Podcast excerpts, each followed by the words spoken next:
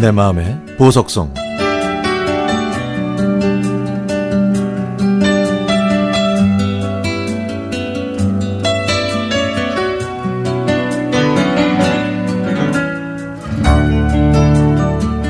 날씨가 좋았던 오늘 6월의 아름다운 밤에 제가 이토록 외로울 줄은 몰랐네요. 그래서 청취자분들께 누르고 있었던 제 푸념을 해보려고 합니다. 제 외동딸이 고향 갔다는 캐나다 밴쿠버로 독립을 선언한 건 작년 가을이었습니다. 그동안 자주 말하기는 했지만 이렇게 실천할 거라고는 꿈에도 몰랐죠.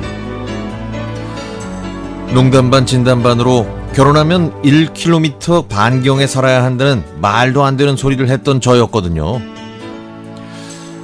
예전에 큰 조카가 부모 곁을 떠나 나가서 산다고 했을 때 저는 조카의 마음을 충분히 이해했었는데 아, 막상 저한테 그런 일이 닥치니 이건 반란이자 배신 같은 느낌이 들더라고요. 제 딸은 지난 5월 13일 밴쿠버로 다시 떠났습니다. 딸이 중2 때 저희 가족은 밴쿠버로 이민 가서 딸은 그곳에서 대학을 마치고 직장 때문에 잠시 한국에 들어왔습니다. 그래서 딸아이는 밴쿠버를 고향으로 생각하고 있죠. 저도 그곳에 잠시 머물면서 살림살이를 도와주고 지난주에 돌아왔는데요. 딸과 머무는 동안 저는 딸과의 이별이 두려웠습니다. 씩씩하게 이별할 자신 없이 밤에 잠든 딸을 보면서 내가 떠날 수 있을까 하는 생각뿐이었죠. 유학을 가도 돌아올 때가 있고 결혼을 해도 달려가 볼 수 있는 거리에 살지만 제 딸은 말 그대로 이역 만리에 있습니다.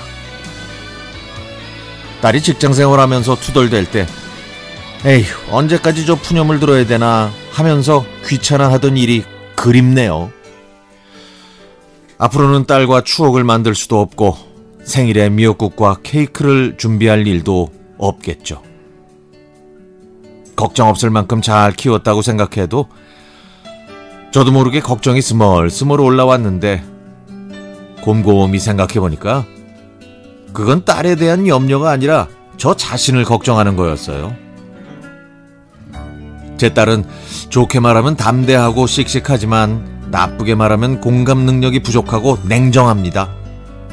그러다 보니까 징징대며 관심을 구걸하는 쪽은 오히려 저였죠.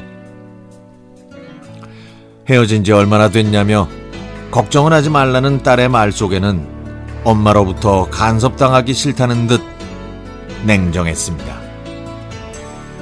머리로는 서른이나 됐으니 그렇게 말할 자격이 있다고 이해하지만 제 마음이 따라가질 못하네요. 우리나라에 오자마자 저는 딸이 쓰던 방부터 정리했습니다. 남기고 간 건 모두 장 안으로 집어넣었고 침대와 책상, 화장대까지 눈에 보이는 건 모조리 버리고 치웠죠. 문이 닫힌 빈 방을 바라보는 것조차 고통스러울까봐 아예 방문을 활짝 열어놓았고요. 그랬더니 저희 집 고양이도 더 이상 그 방을 들어가지 않더라고요. 이 녀석도 딸이 없는 방이 싫은 모양이에요. 그리고 저는 딸을 생각하지 않기 위해 저를 바쁘게 채찍질했죠. 그런데 정이라곤 조금도 느낄 수 없는 딸의 매정한 말에 저는 결국 몸살을 앓고 말았습니다. 모든 관절이 다 아프고 입에 모래가 들어간 것 같은 증상은 마치 실연을 당한 사람 같았죠. 심하게 몸살을 앓은 다음 저 자신을 추스르면서 더 이상은 딸한테 기대지 않겠다고 다짐했습니다. 다정도 병이라는 말처럼 저의 나약한 감성은 딸이나 저한테는 그리 좋지 않네요. 아직은 의욕도 없고 식욕도 없고 맛있는 음식을 보면 딸아이가 생각나 울컥하지만 세상에 많은 부모들이 자식을 멀리 떠나보내도 잘 이겨낸 것처럼 저도 그렇게 되겠죠. 딸에게 고마운 건 날씨 좋은 6월에 떠났다는 겁니다. 왜냐하면 겨울은 제가 견디기 힘들기 때문이죠. 딸, 사랑한다.